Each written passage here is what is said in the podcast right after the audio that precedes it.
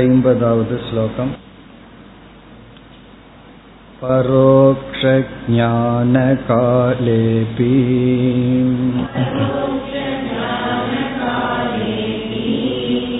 विषयः सप्रकाशताम्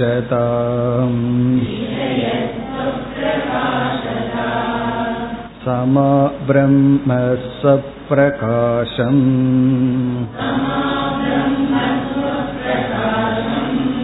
अस्तीत्येवं विबोधनात्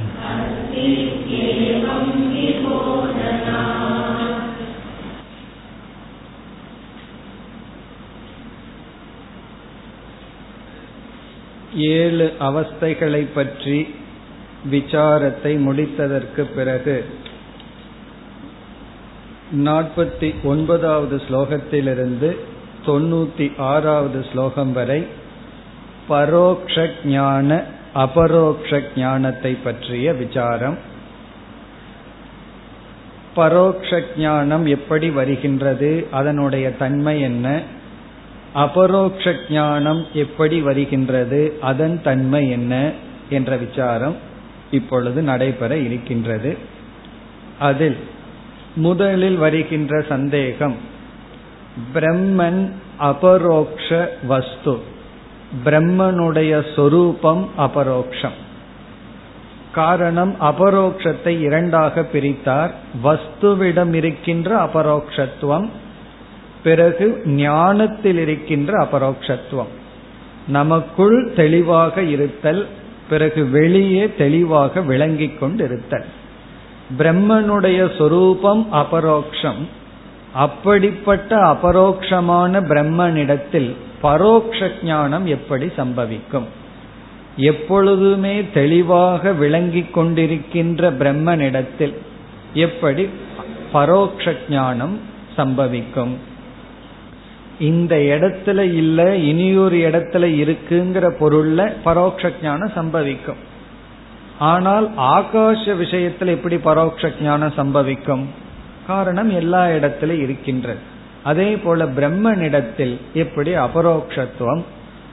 அபரோக்ஷத்துவமாக இருக்கின்ற பிரம்மனிடத்தில் பரோட்ச ஞானம் எப்படி சம்பவிக்கும்? அதற்கு இங்கு பதில் சொல்கின்றார். இந்த ஐம்பதாவது ஸ்லோகத்தில் நம்ம ஏற்கனவே சென்ற வகுப்புல பதில் பார்த்தோம். பத்தாவது மனிதன் அபரோக்ஷமான சொரூபமாக இருந்தும் அங்கு பரோட்ச ஞானம் சம்பவிக்கும்னு பார்த்தோம். அவன் வந்து தானே விளங்கி கொண்டிருக்கின்றான். இருந்தாலும் அவன் முதல்ல எப்படி புரிஞ்சுக்கிறான்? பத்தாவது மனிதன் எங்கோ இருக்கின்றான். எப்படி? பரோக்ஷமாக இன்டைரக்ட் நாலேஜ் தூரமாக புரிந்து கொள்கின்றான். அதுபோல் பிறகு வந்து இதே உதாகரணத்தை வித்யாரண்யர் சொல்ல போறார். அதுபோல சம்பவிக்கும்ங்கிறத மனதில் புரிந்து கொண்டு இங்கு என்ன பதில் சொல்கின்றார்? நாம் பிரம்மத்தை பரோக்ஷமாக அறிகின்ற சமயத்திலும் கூட பிரம்மத்தை வந்து நம்ம பரோட்சமா புரிஞ்சு கொள்ளும் பொழுதும் நாம எப்படி புரிஞ்சுக்கிறோம்? பிரம்மன் சுயமாக விளங்கிக் கொண்டிருக்கின்ற தத்துவம் என்றுதான் புரிந்து கொள்கின்றோம். ஆனா பிரம்மனை நான் புரிஞ்சுக்கலையே தவிர பிரம்மத்தை ஸ்வயம் பிரகாசம் என்றே புரிந்து கொள்கின்றோம் என்று பதில் சொல்றார். இப்ப பிரம்மத்தை பரோட்சமாக புரிந்து கொள்ளும் பொழுதும் ரொம்ப வேகா எங்கேயோ இருக்குன்னு புரிந்து கொள்ளும் பொழுதும் பிரம்மத்தினுடைய அபரோக்ஷங்கிற தன்மையுடன் தான் புரிந்து கொள்கின்றோம் என்று இங்கு பதில் சொல்கின்றார். இப்பொழுது ஸ்லோகத்திற்குள் சென்றால் பரோக்ஷ ஞான காலே அபி. பரோக்ஷ ஞான காலத்திலும் அப்படின்னு சொன்ன என்ன அர்த்தம்? அபரோக்ஷரூபமான பிரம்மத்தை பரோக்ஷமாக புரிந்து கொள்கின்ற வேளையிலும் பரோக்ஷ ஞான காலம்னா பிரம்மத்தை பரோக்ஷமாக புரிந்து கொள்கின்ற சமயத்திலும் அந்த ஸ்டேஜ் அர்த்தம். இங்க காலம்னா அந்த ஸ்டேஜ் பிரம்மத்தை பரோட்சமா புரிஞ்சுக்கிற ஸ்டேஜ்லயும் கூட விஷய சப்பிரகாசதா இங்க விஷயம் அப்படின்னா பிரம்மன். பிரம்மன்கிற விஷயத்தில் இருக்கின்ற ஸ்வப்பிரகாசதா. சுயமாக பிரகாசிக்கின்ற தன்மையானது சமா சமமாக இருக்கின்றது. சமானா இங்கேயும் இருக்கின்றது. அப்படின்னா என்ன அர்த்தம் அப்படின்னா அபரோக்ஷ ஞானத்தை அடையும் பொழுது பிரம்மன் எப்படி சொப்பிரகாசம்னு புரிஞ்சுக்கிறோமோ அதே போலதான் பரோக்ஷ ஞான காலத்திலும் பிரம்மனை சொப்பிரகாசம்னு தான் புரிஞ்சுக்கிறோம். பிரம்மன் சுயமாக விளங்குவது அப்படித்தான் நம்ம புரிஞ்சுக்கிறோம். எப்பொழுது பரோட்ச காலத்திலும் பிரம்மத்தினுடைய சொப்பிரகாசம்ங்கிற தன்மையை நாம மாற்றி புரிந்து கொள்வதில்லை. பிரம்மன் சொப்பிரகாசமாகத்தான் புரிந்து கொள்கின்றோம். அதை இங்கு விளக்குகின்றார் நம்முடைய அனுபவத்தை காட்டுகின்றார். பிரம்ம ஸ்வப்பிரகாசம் அஸ்தி. இது வந்து பரோட்ச ஞானம். இந்த பரோட்ச ஞானத்தை அவர் நம்ம கிட்ட காட்டி கொடுக்கின்றார். பிரம்மன் ஸ்வப்பிரகாசம் அஸ்தி. பிரம்மன் ஸ்வயம் பிரகாசமாக இருக்கின்றது. இது ஏவம். இவ்விதம்தான் விபோதனாத் நாம் புரிந்து கொள்கின்றோம். இந்த மாதிரிதான் நமக்கு அறிவு இருக்கின்றது. அதாவது பிரம்மன் ஸ்வயம் பிரகாசமாக இருக்கின்றது என்று ஒரு பொருளினுடைய ஸ்வயம் பிரகாசமான பொருளினுடைய அந்த தன்மை பரோட்ச ஞான காலத்திலையும் இருக்கு அபரோக்ஷ ஞான காலத்திலையும் இருக்கு. ஆகவே பிரம்மன் ரெண்டு காலத்திலும் ரெண்டு ஞானத்திலும் பரோட்ச ஞானமாகட்டும் அபரோக்ஷ ஞானமாகட்டும் பொருளினுடைய அபரோக்ஷத்தன்மை அப்படியே இருக்கின்றது. இப்ப முதல் வரியில் என்ன சொல்றார்? பரோட்ச ஞான காலத்திலும் இங்க அபி எதை குறிக்குதுன்னா அபரோக்ஷ ஞான காலத்தை போல. நாம அபரோக்ஷ ஞானத்தை அடைஞ்சா எப்படி அடையிறோமோ அதே போல பரோட்ச ஞான காலத்திலும் பிரம்மன்கிற சொரூபத்தில் இருக்கிற சொப்பிரகாசத்துவம் நாம் வந்து தப்பா புரிந்து கொள்வதில்லை. அது விளங்கி கொண்டுதான் இருக்கின்றது. அதை விளக்குகின்றார். பிரம்மன் சொப்பிரகாசம் அது சுயமாக பிரகாசித்துக் கொண்டிருக்கின்றது. இவ்விதம்தான் நமக்கு பிரம்மத்தை பற்றிய அறிவு வருகிறது.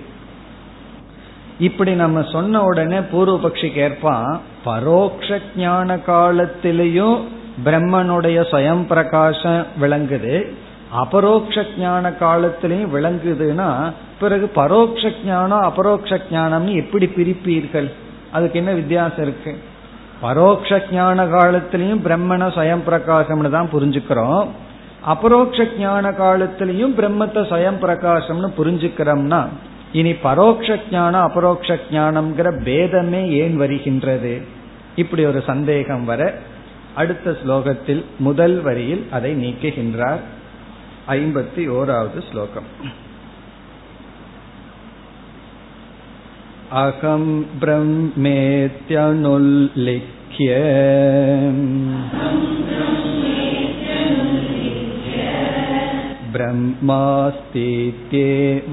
ब्रह्मास्तीत्येवमुल्लिखेत्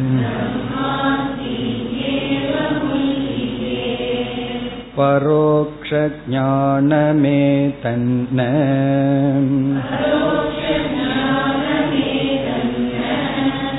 भ्रान्तं भाता निरूपणात्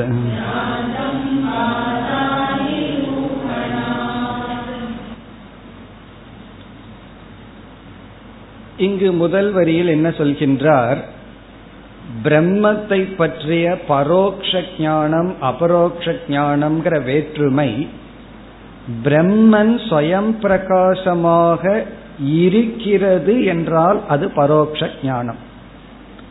ஸ்வயம் பிரகாசமாக பிரம்மன் இருக்கிறது என்றால் பரோட்ச ஞானம்.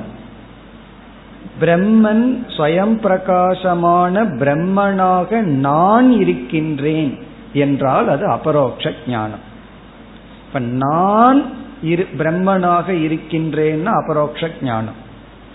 பிரம்மன் இருக்கு அப்படின்னா பரோக்ஷ ஞானம். இப்ப பரோக்ஷ ஞானம் அபரோக்ஷ ஞானம்ங்கிறது பிரம்மனிடத்தில் இருக்கின்ற அந்த ஸ்வயம் பிரகாசத்தை குறித்து அல்ல. இப்ப பரோக்ஷ ஞான காலத்துல பிரம்மன் ஜடம்னு புரிஞ்சுக்கிறான் அபரோக்ஷ ஞான காலத்துல பிரம்மன் சுயம் பிரகாசம்னு புரிஞ்சுக்கிறான்னு அர்த்தம் அல்ல இரண்டு காலத்திலும் பிரம்மன் சுயம் பிரகாசம் அது தன்னைத்தானே விளக்கிக் கொள்கின்ற தன்மை உடையது. ஆனா என்ன வேற்றுமை? அப்படிப்பட்ட பிரம்மன் இருக்குன்னு புரிஞ்சுட்டா பரோட்ச ஞானம்.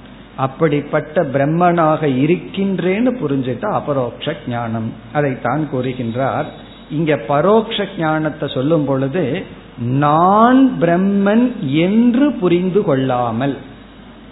ஏன்னா பரோட்ச ஞானத்தை விளக்கிறார். நான் பிரம்மன் புரிஞ்சுட்டா அது அபரோக்ஷ ஞானம் ஆயிரும் நான் பிரம்மன் என்பதை புரிந்து கொள்ளாமல் பிரம்மன் இருக்கின்றது என்று மட்டும் புரிந்து கொள்வது பரோக்ஷ ஞானம். அதை குறிப்பிடுகின்றார். அகம் பிரம்ம இது அனுல்லிக்கிய அகம் பிரம்ம என்று அகம் பிரம்ம இது அனுல்லிக்கிய இங்க வந்து ஒரு வார்த்தையை இனிமேல் அஞ்சாறு ஸ்லோகத்துல பயன்படுத்த போறார். அந்த வார்த்தை வந்து உல்லேகனம் அப்படிங்கிற வேர்ட் இன்னொரு அஞ்சாறு ஸ்லோகத்தில் அந்த வார்த்தை வரும். உல்லேகனம் அப்படின்னு சொன்னா விஷயீகரணம் அல்லது கிரகணம். கிரகித்து கொள்ளுதல். உல்லேகனம்னா கிரகித்து கொள்ளுதல். விஷயீகரணம். சுருக்கமா சொன்னா புரிந்து கொள்ளுதல். அதாவது குறிப்பாக புரிந்து கொள்ளுதல். உல்லேக்கணம் ஸ்பெசிபிகேஷன் கிரகணம் கிராஸ்பிங் அதான் உல்லேக்கணம். இப்ப இங்க என்ன சொல்றார்? அகம் பிரம்ம இதி. நான் பிரம்மன் என்று அனுல்லிக்கிய அனுல்லிக்கியன உள்ளேக்கத்துக்கு ஆப்போசிட் உள்ளேக்கணம் செய்யாமல் புரிந்து கொள்ளாமல் வித்தவுட் அண்டர்ஸ்டாண்டிங் நான் பிரம்மன் என்று புரிந்து கொள்ளாமல்.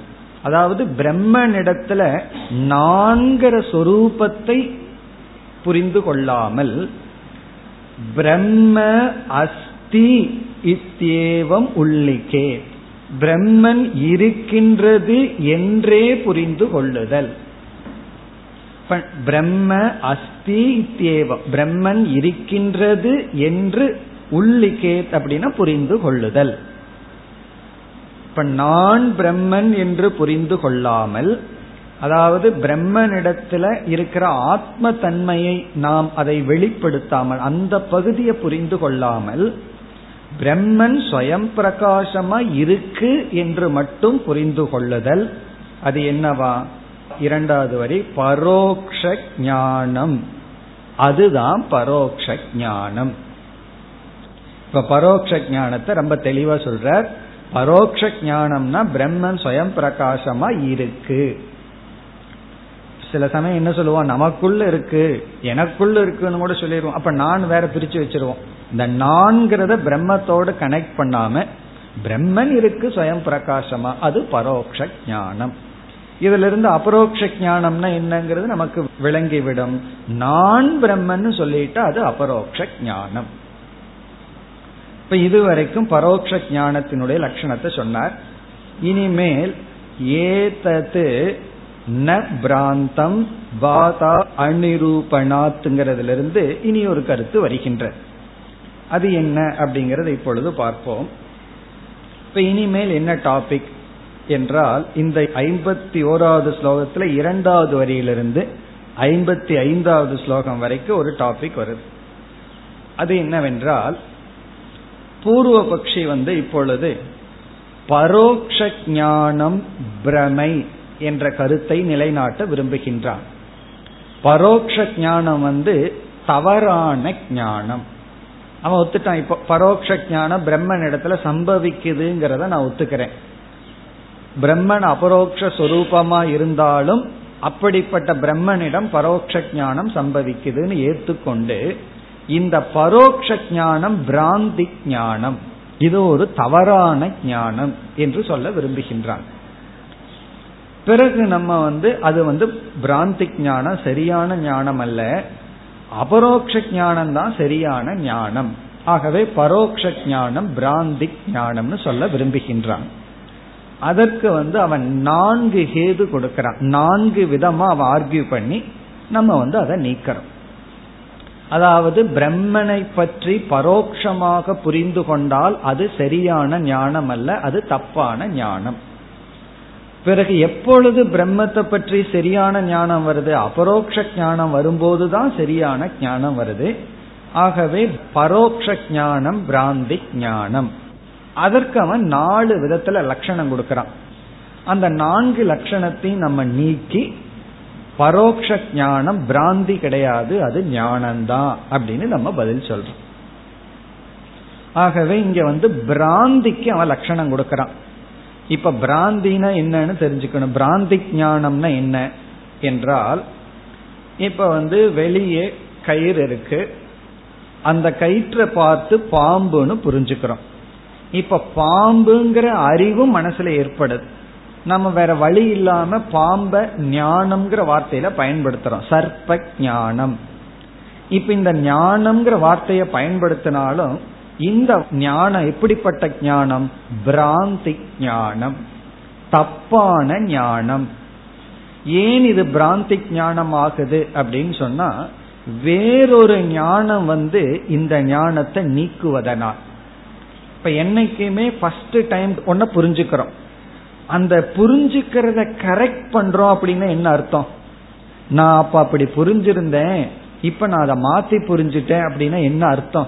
நேச்சுரலா இயற்கை என்ன அர்த்தம் வருது? நான் ஃபர்ஸ்ட் புரிஞ்சிட்டது தப்பு. அப்போ ஒரு அறிவுல ஒரு கரெக்ஷன் வந்ததுன்னா பிரதம ஞானம் பிராந்தி ஞானம் திவிதீய ஞானம் சமயக் ஞானம். ஃபர்ஸ்ட் நாலேஜ் வந்து பிராந்தி. ஏன்னா நான் அதை கரெக்ட் பண்ணிட்டனே. இரண்டாவது ஞானம் தான் சரியான ஞானம். சப்போஸ் இரண்டாவது ஞானமும் நீக்கப்பட்டதுன்னா மூன்றாவது ஞானம் சரியான ஞானம் இரண்டாவது ஞானம் பிராந்தி.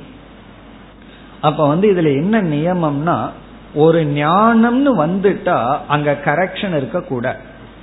கரெக்ட் பண்ணிட்டோம் அப்படின்னா கரெக்ட் பண்ணினதுக்கு அப்புறம்தான் அது ஞானம் கரெக்ட் பண்றதுக்கு முன்னாடி இருந்தது தவறான ஞானம் விபரீத ஞானம் அல்லது பிராந்தின்னு சொல்லியிருக்கோம் இது ஒரு நியமம்.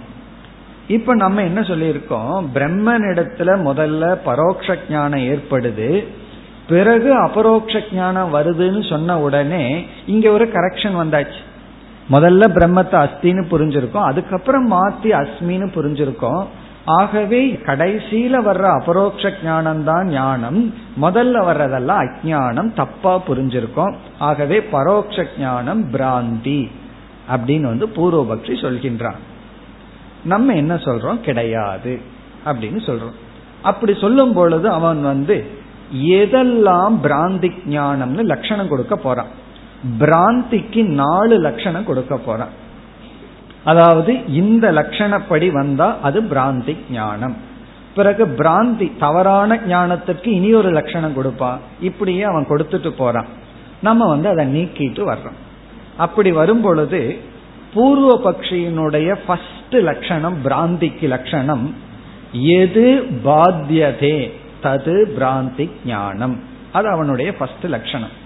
எது பாதை செய்யப்படுகிறதோ அது வந்து பிராந்தி அப்படின்னு சொல்றான். இது வந்து பூர்வபக்ஷியினுடைய ஃபர்ஸ்ட் லட்சணம்.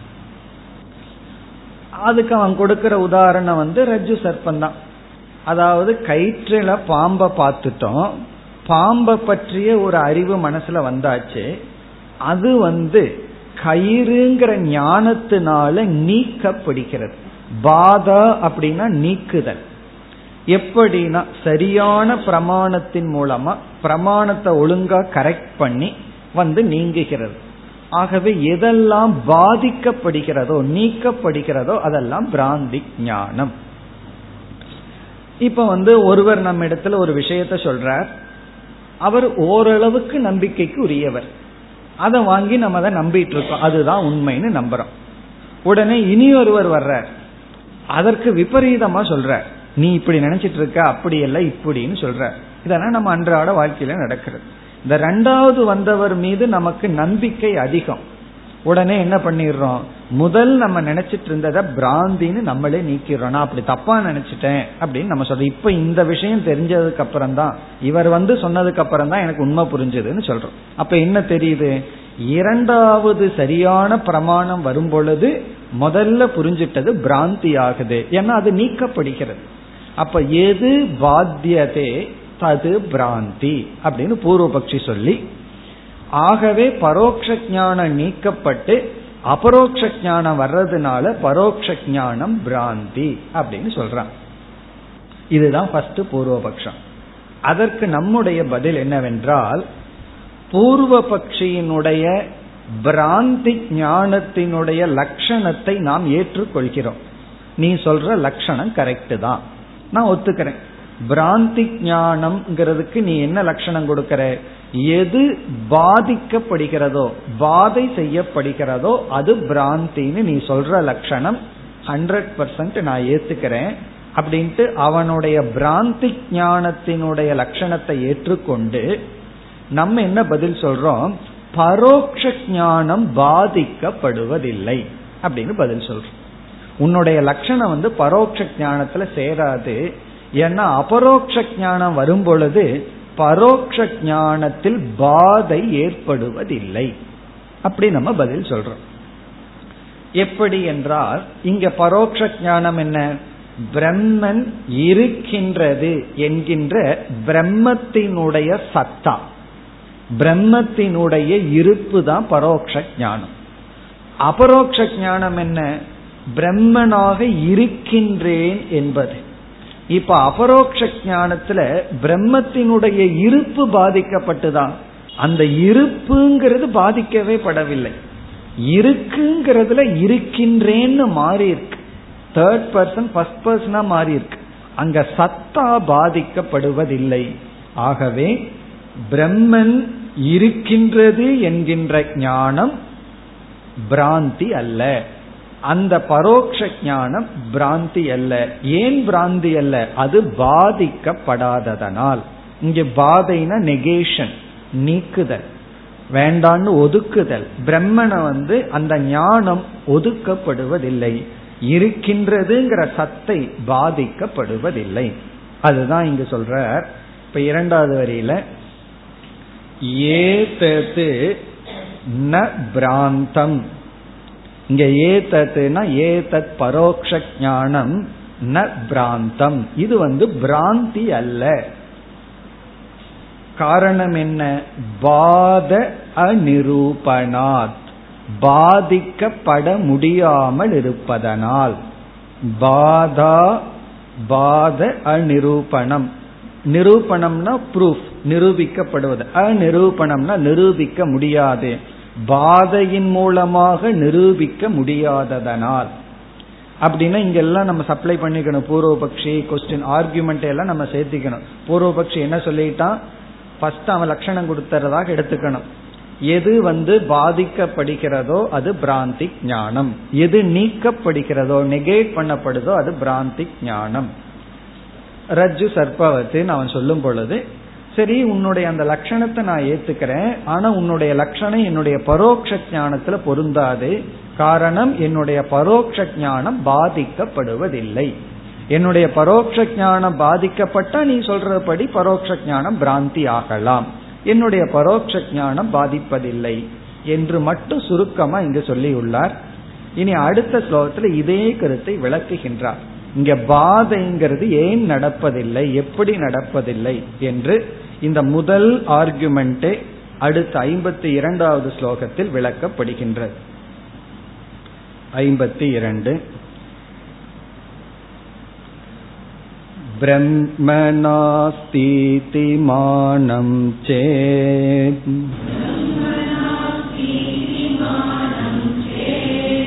स्याद्बाध्येत तथा ध्रुवम् न चैव प्रबलं मानम्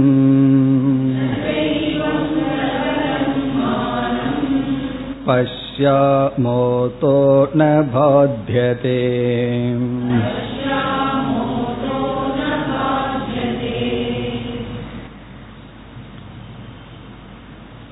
இங்கு சொல்கின்றார் பரோக்ஷ ஞானம் பாதிக்கப்பட வேண்டும் என்றால் வேறொரு பிரமாணம் வந்து இந்த மாதிரி பாதிக்கணும். எதைய பரோட்ச ஞானத்தை. எந்த மாதிரி? ஸ்லோகத்தில் பிரம்ம நாஸ்தி இதி பிரம்மன் நாஸ்தி என்று மானம் சே. இங்கு மானம்னா பிரமாணம். அறிவை கொடுக்கும் கருவி. மானம்னா பிரமாணம். பிரம்மன் நாஸ்தி என்று ஒரு பிரமாணம் இருந்தால். இப்ப பரோட்ச ஞானத்தை பூர்வபக்ஷி என்ன சொல்லிட்டான்? பிராந்தின்னு சொல்லிட்டான். பிராந்தின்னு சொல்லிட்டு அவர் கொடுத்த ஹேது என்ன? அது பாதிக்கப்படுவதனால்னா. நம்ம இங்க சொல்றோம் அப்படி நீ சொல்வதாக இருந்தால் ஒரு பிரமாணம் வந்து என்ன பண்ணிருக்கணும் பிரம்மன் நாஸ்தி என்று ஒரு பிரமாணம் இருந்திருந்தால் அப்படி இல்லைன்னு சொல்ற அப்படி இருந்திருந்தால் பாத்யேத ததா துருவம். மானம் சேத் சியாத் மானம் இருந்திருந்தால் பாத்யேத ததா துருவம். அப்பொழுது துருவம் கண்டிப்பாக பாத்தியேத நீக்கப்பட்டிருக்கும். எது? பரோக்ஷ ஞானம் தவறு என்று நீக்கப்பட்டிருக்கும். அப்படி நீக்கப்பட்டிருந்தால் அது பிராந்தி ஆயிருக்கும். ஆனால் ஏதாவது ஒரு பிரமாணம் வந்து பிரம்மண நாஸ்தி என்று சொல்கிறதா? சொல்லவில்லை அப்படின்னு சொல்றார். இப்ப இரண்டாவது வரியில பிரபலமான ஒரு பிரமாணம் வந்து பிரம்மத்தை நாஸ்தி என்று சொல்வதை நாம் பார்க்கவில்லை அப்படின்னு சொல்ற இப்ப வந்து ரெண்டு பிரமாணம் இருக்கு. ஒரு பிரமாணம் ஒருவர் வந்து நம்ம ஏற்கனவே சொன்ன எக்ஸாம்பிள் தான். ஒருவர் வந்து ஒருவரை பற்றி ஒரு விஷயத்த நம்மகிட்ட சொல்றார். அது ஒரு பிரமாணம். நமக்கு ஞானம் அவரை பத்தி ஒரு ஜட்ஜ்மெண்ட் போட்டோம். இனியொருவர் வந்து அதற்கு ஆப்போசிட்டா சொல்றார். இப்ப இனியொருவர் மீது நமக்கு ஸ்ரத்தை அதிகம். அவர் சொல்லும் பொழுது நல்ல ஹேதுவெல்லாம் கொடுத்து கொஞ்சம் ஆணித்தரமா சொல்றார். உடனே நமக்கு ஸ்ரத்தை உற்பத்தி ஆயாச்சு. ஆகவே நம்ம என்ன சொல்றோம்? ரெண்டாவது சொன்னவர் வந்து பிரபலம் பிரமாணம். முன்ன சொன்னவருடைய லாஜிக் எல்லாம் அங்க பொய்யாயிடுது. அப்போ பிரபலமான பிரமாணம் வந்து முதல் பிரமாணத்தை நீக்கியாச்சு. அப்படி சதேவ சௌமிய இப்படிப்பட்ட உபனிஷத் வாக்கியத்துல பிரம்மத்தினுடைய அஸ்தித்துவத்தை தெரிஞ்சதுக்கு அப்புறம் பிரம்மன் நாஸ்தின்னு ஒரு பலமான பிரமாணம் வந்து அதை நீக்கி இருக்கணும் அப்படி ஒரு பிரமாணத்தை நான் பார்க்கவில்லை. இல்ல ஒருத்தன் சொல்றான் நான் சொல்றேனே பிரம்மன் நாஸ்தினா உன்னை யாரு பிரமாணம்னு எடுத்துட்டா? அவன் சொல்லலாம் பூர்வபக்ஷி சொல்லலாம் நாஸ்திகன் சொல்லலாம். நான் பிரம்மன் இல்லை சூன்யவாதி சொல்லலாம் பிரம்மன் நாஸ்தின்னு உன்னை நான் பிரமாணம் எடுத்தாத்தேன பிரபலமான பிரமாணத்துக்கு நான் ஏற்றுக்கொள்ள. நீ பிரமாணமே அல்ல. உன்னுடைய கபோல கல்பிதம். ஆகவே சாஸ்திரம் தான் எனக்கு பிரமாணம். அப்படி ஒரு பிரமாணம் வந்து பிரம்மண நாஸ்தின்னு சொல்லாததுனால பரோக்ஷ ஞானம் ஸ்டாண்ட்ஸ் அது அப்படியே இருக்கு. அதைத்தான் கூறுகின்றார். நச்ச ஏவம் பிரபலம் மானம் பஷ்யாமக. பஷ்யாமகனா பார்த்தல். ந பஷ்யாமகனா நாங்கள் பார்க்கவில்லை. பிரபலம் பிரபலம்னா உறுதியான மேலான மானம். மானம்னா பிரமாணம் ந பஷ்யாமக பார்க்கவில்லை. உண்மையிலேயே பிரமாணம் ஒண்ணுதான். அதுக்கு மானம் பிரபலம் உண்மையில கிடையாது. ஆனா இரண்டாவது வரும்பொழுது அது முதல்ல வந்து நீக்கி. இப்ப தூரத்துல மலை இருக்கு. அதுல ஒரு புகைய பார்த்த உடனே நம்ம அனுமானம் பண்ணிடுறோம். எங்க? அங்க வந்து நெருப்பு இருக்குன்னு சொல்லி. உடனே நம்ம நடந்து போய் பார்க்கறோம். அங்க நெருப்பு இல்ல வெறும் பனித்துளிகள் தான் அப்படி போயிருக்கு. அப்ப பிரத்யக்ஷங்கிற பிரமாணத்தை பார்த்த உடனே அனுமான பிரமாணத்தை நீக்கிடுறோம். அனுமான பிரமாணத்திலிருந்து எந்த ஒரு அறிவு அடைஞ்சமோ அங்க நெருப்பு இருக்குன்னு அது பிரபலமான பிரத்யக்ஷ பிரமாணம் வந்த உடனே அது பொய்யாயிருது அப்படி இங்கு வந்து ஒரு பிரமாணத்தின் மூலமா பிரம்மை இருக்குன்னு சொல்லியிருக்கோம். இத பாத பண்ணணும்னா இதை விட ஸ்ட்ராங் பிரமாணம் வரணும். உண்மையிலேயே ஸ்ட்ராங் பிரமாணம் வர்றதுக்கு வாய்ப்பே இல்லை. காரணம் பிரம்மத்தினுடைய அஸ்தித்துவம் சாஸ்திரத்திலிருந்து தான் தெரிஞ்சிருக்கோம். சாஸ்திரத்துக்கு மேல வேற ஒரு பிரமாணம் இல்லை. அந்த சாஸ்திரம் அந்த அஸ்தித்துவத்தை நீக்காம அஸ்மின்னு என்னமோ சொல்லி கொடுக்குது அவ்வளவுதான். ஆகவே வேறொரு பலமான பிரமாணம் இல்லாத காரணத்தினால் நீ சொல்றபடி இங்கு வந்து பிராந்தி ஞானம் அல்ல. பரோக்ஷ ஞானம் பிராந்தி ஞானம் அல்ல. இதுல இருந்து என்ன தெரியுதுன்னா இங்க ஞானத்துல கரெக்ஷன் எப்படி வருதுன்னா ஏற்கனவே அடைஞ்ச ஞானத்தை மாற்றி கரெக்ஷன் வரல. அடைஞ்ச ஞானத்துடன் ஒரு அடிஷ்னலா கரெக்ஷன் வருது. ஆகவே இங்க வந்து நம்ம என்ன சொல்றோம்? பிரம்மனை பற்றி நம்ம புரிஞ்சிருக்கோம். அந்த புரிஞ்சுக்கிறதுல இம்ப்ரூவ்மெண்ட் வருது. நாம கொஞ்சம் தப்பா புரிஞ்சிட்டு கரெக்ஷன் பண்ணல. கொஞ்சம்தான் புரிஞ்சிருக்கோம் பிறகு மீண்டும் எக்ஸ்ட்ராவா புரிஞ்சுக்கிறோம். இப்படி சொன்ன உடனே பூர்வபக்ஷி சந்தேகம் வரும். அதெல்லாம் சொல்ல போறான். அதெல்லாம் தான் இனிமேல் வரப்போகுது. அப்ப பிரம்மனுடைய ஒரு பகுதியை புரிஞ்சுக்கிற ஞானத்தை நான் வந்து பிராந்தி ஞானம்னு சொல்லுவேன்னெல்லாம் இனிமேல் பூர்வபக்ஷம் பார்க்க போறோம்.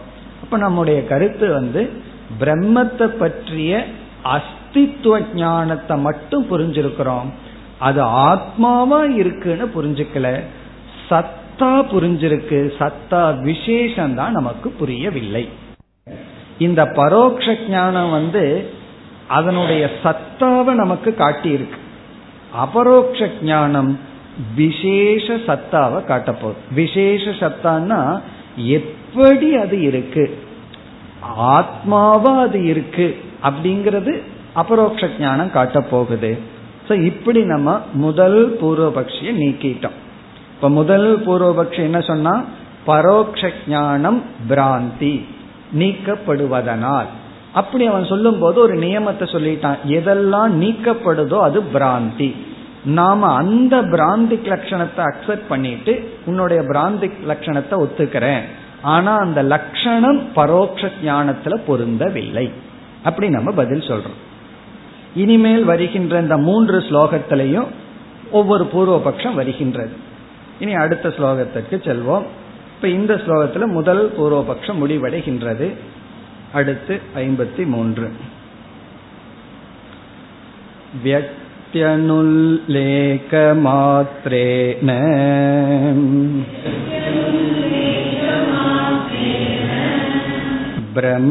भ्रमत्वे स्वर्गधीरपि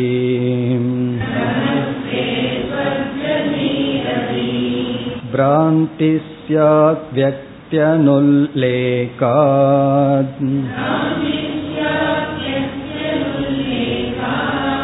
सामान्यो लेखदर्शनात्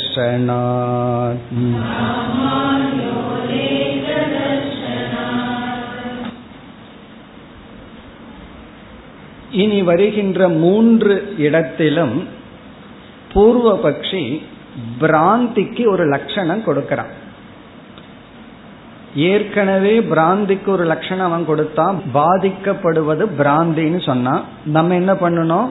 அந்த லட்சணத்தை ஒத்துட்டு அது பரோட்ச ஞானத்துல சம்பவிக்கலன்னு சொன்னோம்.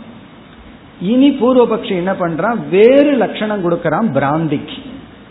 அப்படி மூணு வேறு வேறு லட்சணங்கள் அவன் பிராந்திக்கு கொடுக்கறான். இந்த ஞானம் பிராந்தி இந்த ஞானம் பிராந்தின்னு மூணு லட்சணம் கொடுக்க போறான். நம்ம என்ன செய்ய போறோம்? அந்த லட்சணமே தப்புன்னு சொல்ல போறோம். நீ பிராந்திக்கு கொடுக்கிற லட்சணமே தப்பு. லட்சணம் சரியா இருந்தா தானே அது பரோட்ச ஞானத்துல இருக்கா இல்லையான்னு சொல்லலாம். அவன் ஃபர்ஸ்ட் ஒழுங்கான லட்சணம் கொடுத்தான் பிராந்திக்கு. இனிமேல் வந்து பிராந்தி ஞானம் தவறான ஞானத்துக்கு கொடுக்கிற லட்சணமே தவறுன்னு சொல்ல போறோம். பிராந்தி ஞான லட்சணத்திலேயே அவனுக்கு பிராந்தி.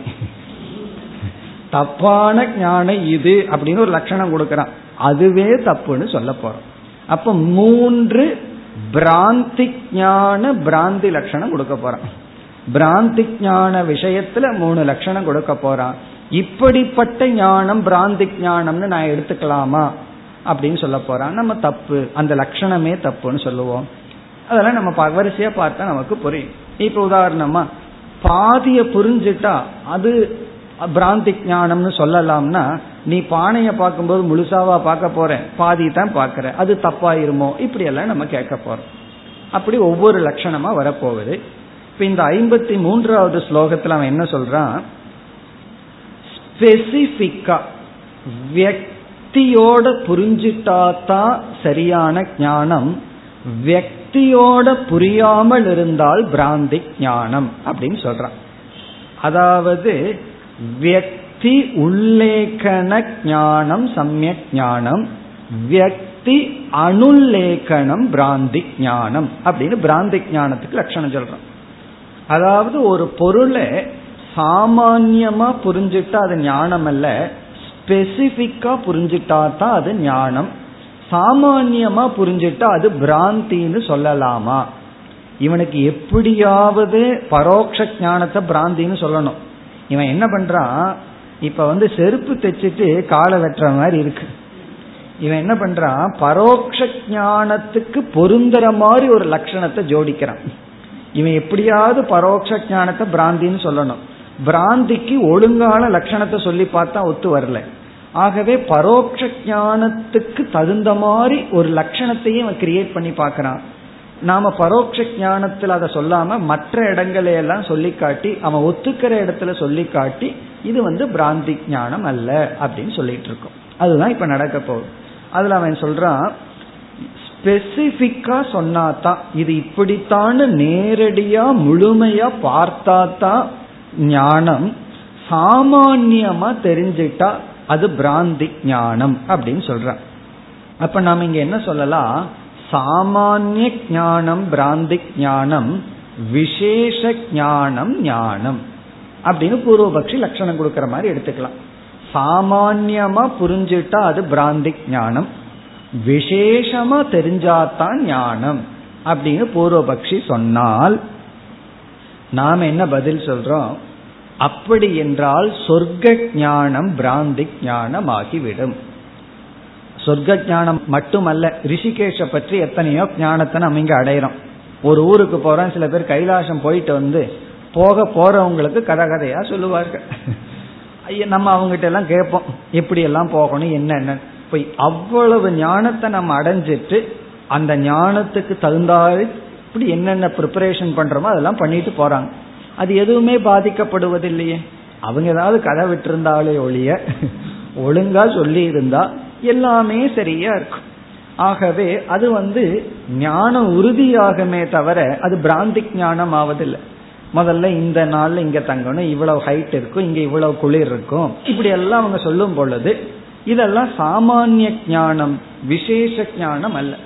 ஆகவே நீ பிராந்தி ஞானத்துக்கு லட்சணம் கொடுத்து சாமானிய ஞானம் எல்லாம் பிராந்தினா பிறகு அனைத்து ஞானமுமே பிராந்தி ஆயிரும் கேள்விப்படுற எல்லா ஞானமும் பிராந்தி ஆயிரும் அது மட்டுமல்ல சாஸ்திரம் வந்து சொர்க்கம் இருக்குன்னு சொல்லுது. சொர்க்கத்தை பற்றிய சாமானிய ஞானத்தை தான் அடைய முடியும். விசேஷ ஞானத்தை அடையணும்னு என்ன பண்ணணும்? செத்ததுக்கு அப்புறம் அங்க போய் பார்த்தா தான் விசேஷ ஞானத்தை அடைய முடியும். அப்ப சொர்க்கத்தை பற்றிய ஞானம் பொய்யாயிரும். அப்ப சாஸ்திரமே அப்பிரமாணமாயிரும். அதுக்கப்புறம் நம்ம என்னென்ன விஷயம் கேள்விப்படுறோமோ பிரத்யக்ஷ பிரமாணத்தை தவிர மீது எல்லாமே பொய்யாயிரும். அனுமான பிரமாணம் பொய்யாயிரும். ஏன்னா நம்ம வந்து அக்னி இருக்கு நெருப்பு இருக்கு மலையில அப்படின்னு சாமானிய ஞானத்தை தான் அடைஞ்சிருக்கோம். விசேஷமா அது அடையல. அது எவ்வளவு தூரம் ஜுவாலையுடன் இருக்கு என்ன கலர்ல அங்க நெருப்பு எரிஞ்சிட்டு இருக்கு அதெல்லாம் நமக்கு தெரியாது.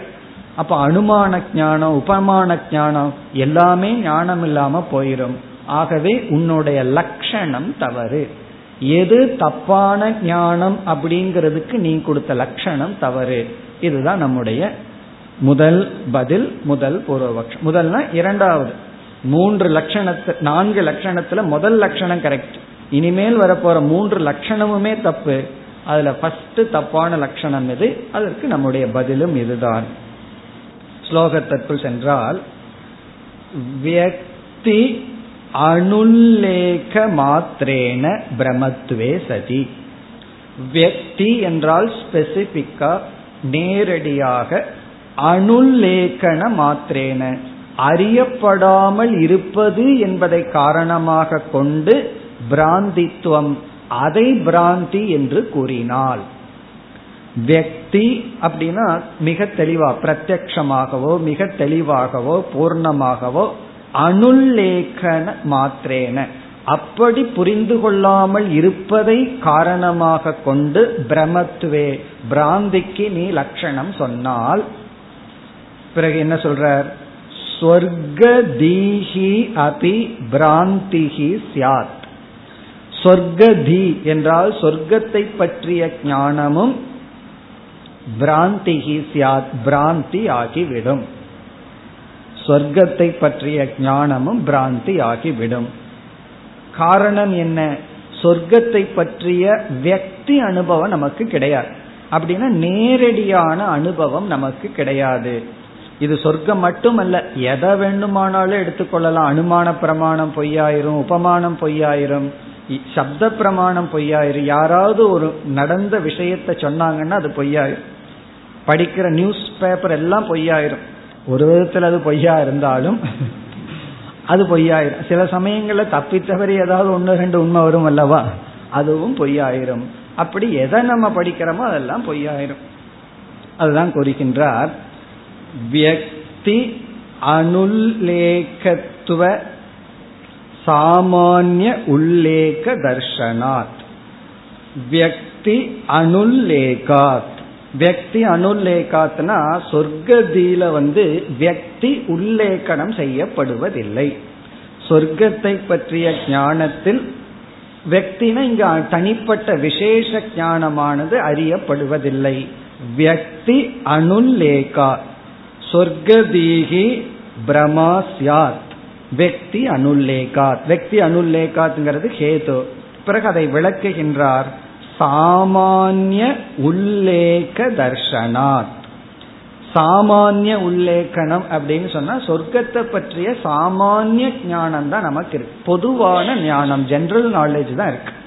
ஸ்பெசிபிக் நாலேஜ் இல்லை. உல்லேக்க தர்ஷனாத். சொர்க்கத்தை பற்றியோ மற்ற விஷயத்தை பற்றியோ அனுமான விஷயத்திலேயோ சாமானிய ஞானம் இருக்கின்றது. இப்ப பூர்வபக்ஷி என்ன சொல்றான்?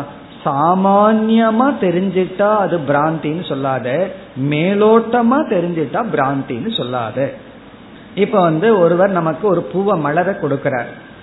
அந்த மலர்னுடைய பேரு வர்ணம் அதை பத்தி நமக்கு டீட்டெயில் தெரியல. இது பூ அப்படிங்கிற ஞானம் மட்டும் இருக்கு.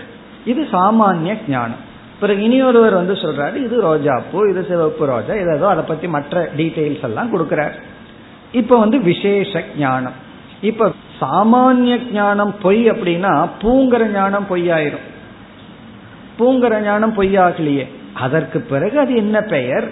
அது எங்க விளையும்? அது எவ்வளவு காலம் இருக்கும்? அதெல்லாம் அதுக்கு அடுத்த இன்ஃபர்மேஷன் அப்படி சாமானிய ஞானம் தான் பிராந்தி அப்படின்னு நீ சொல்ல முடியாது. சாமானிய ஞானமும் ஞானம் விசேஷ ஞானம் சாமானிய ஞானத்தை தொடர்ந்து வருவது. இது வந்து இரண்டாவது பூர்வபக்ஷம் முடிகின்றது. இனி அடுத்த பூர்வபக்ஷி இவன் இனி என்ன பண்றான் வேறொரு கருத்துக்கு வருகின்றான் வேறு விதத்துல பரோக்ஷ ஞானம் வந்து பிராந்தின்னு சொல்ல பார்க்கின்றான் இங்கேயும் நம்ம அதே பண்ண போறோம் உன்னுடைய பிராந்தி லட்சணம் தப்பு ஐம்பத்தி நான்காவது ஸ்லோகம் अपरोक्षत्वयोग्यस्य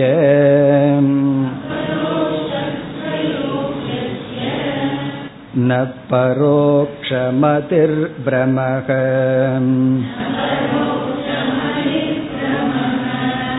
परोक्षमित्यनुल्लेखात् अर्थात् पारोक्ष्यसम्भवात्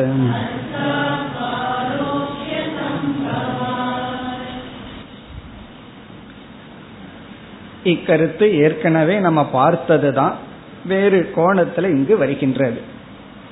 இப்ப பூர்வபக்ஷியினுடைய இங்கு மதம் என்னவென்றால் அபரோக்ஷத்துக்கு யோக்கியமான வஸ்துவிடம் பரோக்ஷ ஞானத்தை அடைதல் பிரமை அப்படின்னு சொல்றான்.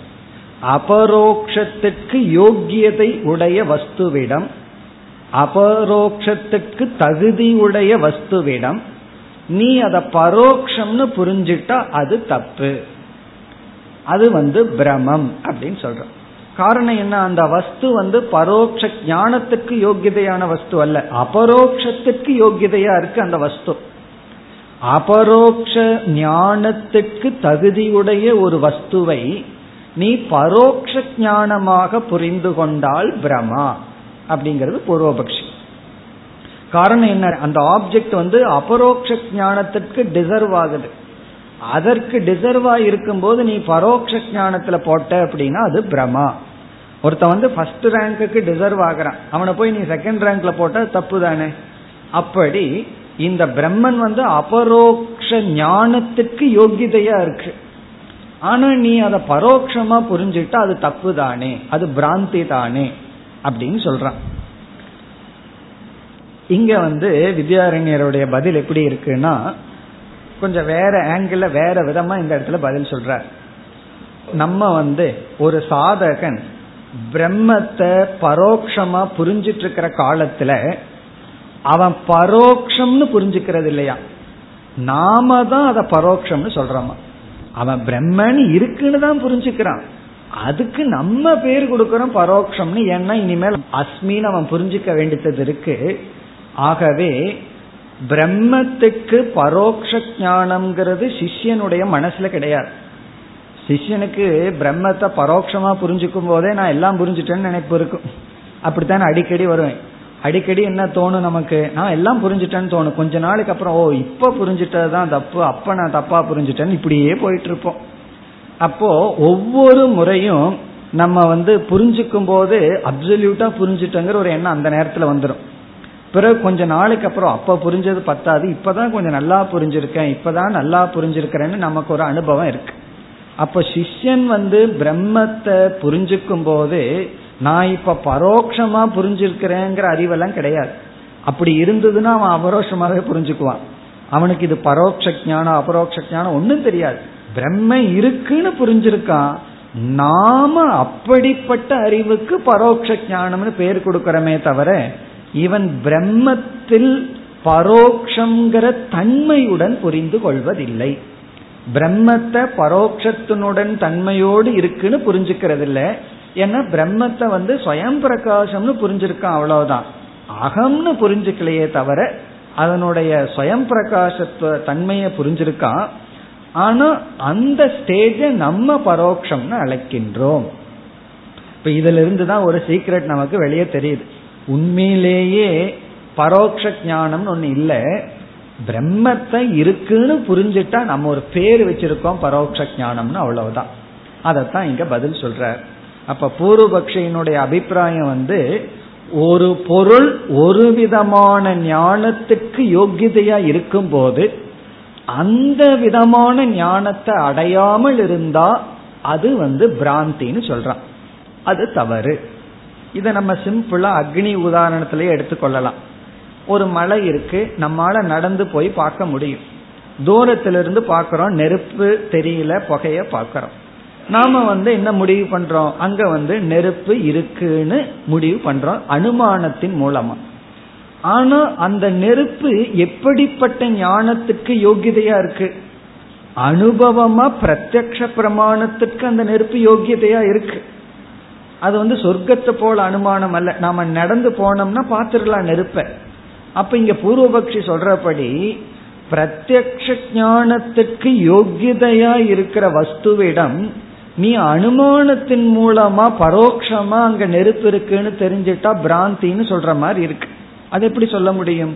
அங்க பிரத்யக்ஷத்துக்கு யோகியதை இருந்தாலும் எனக்கு போய் பார்க்கறதுக்கு விருப்பம் இல்லை நான் அனுமானத்திலேயே முடிவு பண்றேன். அப்படின்னு நம்ம சொல்லலாமே. ஆகவே இந்த லட்சணமே தப்பு. ஒரு பொருள் ஒன்றுக்கு யோகிதை இருந்தால் அந்த யோகிதையுடன் தான் ஆரம்பத்திலேயே புரிஞ்சுக்கணுங்கிற அவசியம் இல்லை. எனக்கு சாய்ஸும் கூட இருக்கலாம். நான் வந்து என்ன செய்யலாம்? கிச்சனுக்குள்ள போய் தான் நெருப்பை பார்க்கணுங்கிறது இல்லை. நான் தூரத்துல இருந்தே கிச்சனுக்குள்ள போகாமே அனுமானத்துல நெருப்பு இருக்குன்னு முடிவு பண்ணலாம். மலையில நெருப்பு இருக்குன்னு முடிவு பண்ணலாம். ஆகவே இந்த கிரவுண்டையே நம்ம நெகேட் பண்ணிடுறோம். அதற்கு யோகிதை இருந்தா தான் அந்த யோகியதையோட புரிஞ்சிட்டா தான் ஞானம் இல்லை இப்படியும் பதில் சொல்லலாம். ஆனால் வித்யாரண்யர் இந்த பதில் சொல்லாமல் பரோக்ஷ ஞானத்துக்கு பிரம்மன் யோகியதை இருக்குன்னு ஏற்கனவே சொல்லிட்டார் இனியும் சொல்ல போறார். எப்படின்னா பத்தாவது மனிதனை வச்சு சொல்ல போறார்.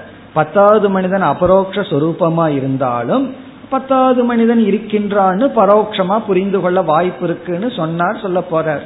ஆனா இந்த இடத்துல என்ன சொல்றார்?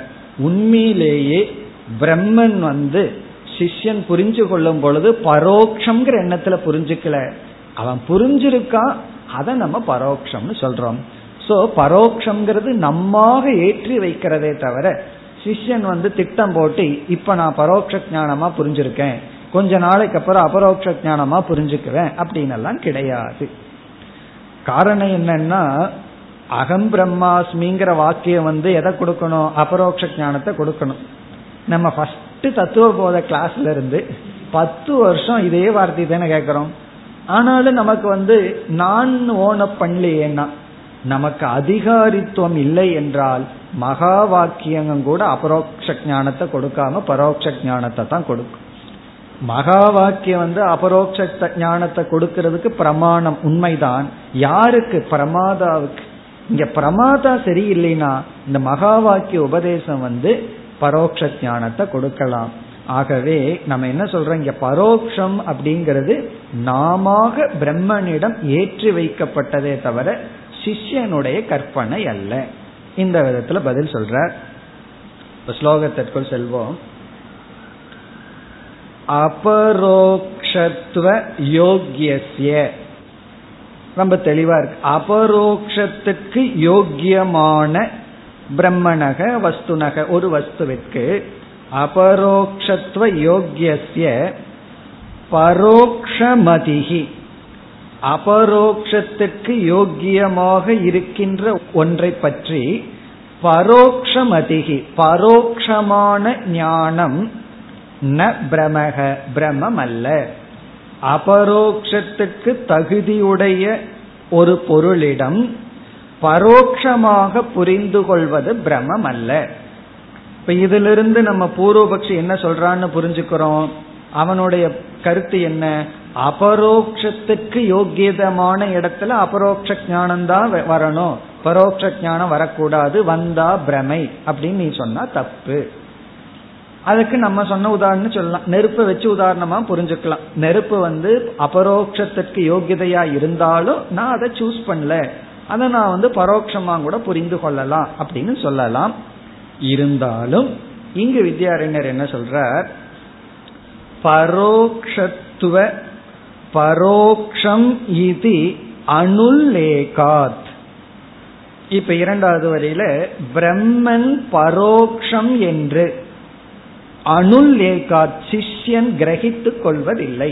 இப்ப சிஷ்யன் வந்து பிரம்மத்தை புரிஞ்சுக்கும் பொழுது பரோக்ஷம் இது அனுல்லேகாத் பிரம்மன் பரோக்ஷம் என்று அவன் புரிந்து கொள்வதில்லை. அப்படி அவன் சிந்திக்கிறது இல்லை அவன் என்ன புரிஞ்சுக்கிறான்? பிரம்மன் வந்து இருக்கு சத்தியம் ஞானம் அஸ்தி சுயம் பிரகாசமா இருக்கு. இவ்வளவுதான் ஞானமே தவிர பிரம்மன் பரோக்ஷம் என்கின்ற விஷயீகரணம் அவன் செய்வதில்லை. அதனால நம்ம என்ன பண்றோம்? அர்த்தாத்.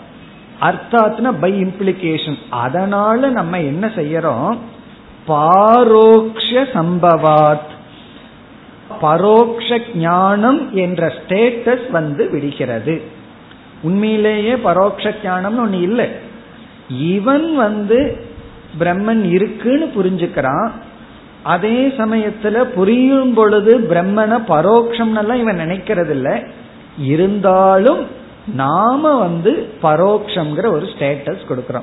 அர்த்தாத்னா நம்முடைய கல்பனையினால் பை இம்ப்ளிகேஷன் அர்த்தாத் பை அவர் இம்ப்ளிகேஷன் நாமளாக அப்படி ஒரு கற்பனை பண்றோம். அல்லது ஒரு வார்த்தையை ஜோடிச்சு வச்சிருக்கோம். என்னன்னா பரோக்ஷ ஞானம். இப்ப பாரோக்ஷ சம்பவாத். இப்ப பரோக்ஷங்கிறது சம்பவிக்கும். பாரோக்ஷ சம்பவம்னா பரோக்ஷங்கிறது சம்பவிக்கும். ஏனென்றால் நாமளாகத்தான் பரோக்ஷம்னு கொடுத்திருக்கோம். சிஷ்யனுக்குள்ள பரோக்ஷங்கிற புத்தி கிடையாது. பிரம்மண பரோக்ஷம்னு சிஷ்யன் நினைக்கவில்லை. இது வந்து அடுத்தது. இனி அடுத்த ஐம்பத்தி ஐந்தாவது ஸ்லோகத்தில் கடைசி நான்காவது விகல்பம் வருகின்றது. இது மிகவும் சுலபமானது. अंशा गृहीतेर्भ्रान्तिश्चेत्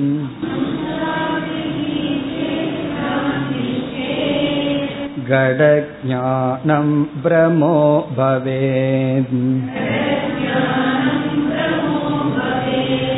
निरंशस्यापि सांशत्वम्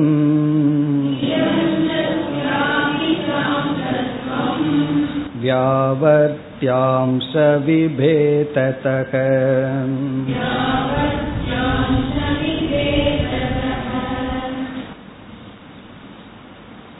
இந்த ஸ்லோகத்தினுடைய முதல் வரியில் நான்காவது பூர்வபக்ஷம் இந்த பூர்வபக்ஷம் என்ன சொல்றான் ஒரு வஸ்துவை பற்றி முழுமையான ஞானம்தான் ஞானம் ஒரு வஸ்துவினுடைய அம்சத்தை ஒரு குறிப்பிட்ட பகுதியை புரிந்து கொண்டால் அது பிராந்தி. ஒரு வஸ்துவை பூர்ணமா புரிஞ்சிட்டா தான் அது ஞானம். ஒரு வஸ்துவை பற்றிய ஹாஃப் நாலேஜ் கொஞ்சம் அறிவு. ஒரு வஸ்துவை பாதிய கிரகிச்சம்னா அது பிராந்தி அப்படின்னு சொல்றான். இப்ப பிராந்திக்கு அவன் கொடுக்கிற லட்சணம் வந்து அம்ச ஞானம் பிராந்திகி ஒரு வஸ்துவை பற்றிய அம்சமான ஞானம் பிராந்தி. இதெல்லாம் சொல்லவே வேண்டியது நமக்கு நல்லா தெரியும். அது எப்படி ஒரு அம்சத்தை மட்டும் தெரிஞ்சுட்டா பொய்யாக முடியும்? அப்போ எளிமையான உதாரணம் சொல்றோம். ஒரு பானைய பாக்கிறோம் இது பானைங்கிற ஞானம் வருது. பானையினுடைய முன்பகுதியை தானே பார்க்கிறோம். பின்பகுதியை நம்ம பார்க்கலையே. அப்ப அம்ச ஞானம் தானே நமக்கு கிடைக்குது. அது பிராந்தி ஆயிருமா? அதான் இவருடைய கேள்வி. அப்ப கட ஞானம் கூட பிராந்தி ஆயிரும். அது மட்டுமல்ல எல்லாமே பிராந்தி ஆயிரும். முழுமையை எப்படி பார்க்க முடியும்? இந்த உலகம் உரண்டையா இருக்கு. ஒரு பகுதி தானே பார்க்க முடியும். எதை பார்த்தாலும் ஹண்ட்ரட் பர்சன்ட் நம்ம பார்க்க முடியாது. ஒரு பகுதியை பார்க்க முடியும் பின்னாடி இருக்கிற பகுதியை பார்க்க முடியாது. அது அப்புறம் பிராந்தி ஞானம் ஆகிவிடும். அப்படி அல்ல. இப்ப அம்ச ஞானம் பிராந்தி என்றால் கடபடாதி ஞானம் அனைத்தும் பிராந்தி ஆகிவிடும். நம்ம மூஞ்சி பார்க்கிற ஞானமே பிராந்தி ஆயிடும் காரணம் என்ன? அம்சத்தை தானே பார்க்கிறோம். முழுமையாவா பார்க்கிற நெற்றியை பார்க்கும்போது கண்ணை பார்க்கல புருவத்தை பார்க்கும்போது காதை பார்க்கல. ஆகவே எல்லாம் பிராந்தி ஆயிரும். அப்படி அல்ல. அதுதான் இங்கு. அம்சா கிரகிதேகே பிராந்திகி சே. அம்ச அக்ரிஹீதேகே ஒரு அம்சத்தை கிரகிக்கவில்லை என்பதால் பிராந்தி என்றால். ஏன்னா பிரம்மனுடைய சத்தாம்சத்தை மட்டும் கிரகிச்சிருக்க அஸ்மிங்கிற அம்சத்தை நீ கிரகிக்கல. அது பரோட்ச ஞானத்தில் இருக்கு. அப்படி பிரம்மனுடைய அம்ச அக்ரிஹீதேகே பிராந்திகி சேத் அம்சத்தை கிரகிக்காதது பிராந்தி என்றால் கட ஞானம் பிரமோ பவேத். கட ஞானம் பானையை பற்றிய ஞானமும் பிராந்தி ஆகிவிடும் ஆனா அப்படி அல்ல. அம்சத்தை பார்த்து பூர்ணத்தை புரிஞ்சுக்கிறோம். ஒரு சோறு பதம்னு சொல்லுவோம். ஒரு பானையை எடுத்து ஒரு சோத பரம் பார்க்கிறோம். அங்க அம்ச ஞானத்தை தான் அடைகிறோம் ஆனா பூர்ண பானையில சாதம் எவ்வளவு வெந்திருக்குங்கிற ஞானம் கிடைக்குது அல்லவா அப்புறம் அதெல்லாம் பொய் ஆகிவிடும் ஆகவே அதுவும் சரிப்படாது. இப்ப இவ்விதம் நான்கு லட்சணங்கள் பார்த்து நான்கையும் நீக்கி பரோக்ஷ ஞானம் ஞானம் என்று நிலைநாட்டினார். இனி இதே சம்பந்தமான கருத்துக்கள் தொடர்கின்றன. அடுத்த வகுப்பில் தொடர்போம் ॐ पूर्णमधपूर्णमिधं पूर्णात्पूर्णमुधच्छते पूर्णस्य पूर्णमादाय पूर्णमेवावशिष्यते ॐ शान्ति शान्ति शान्तिः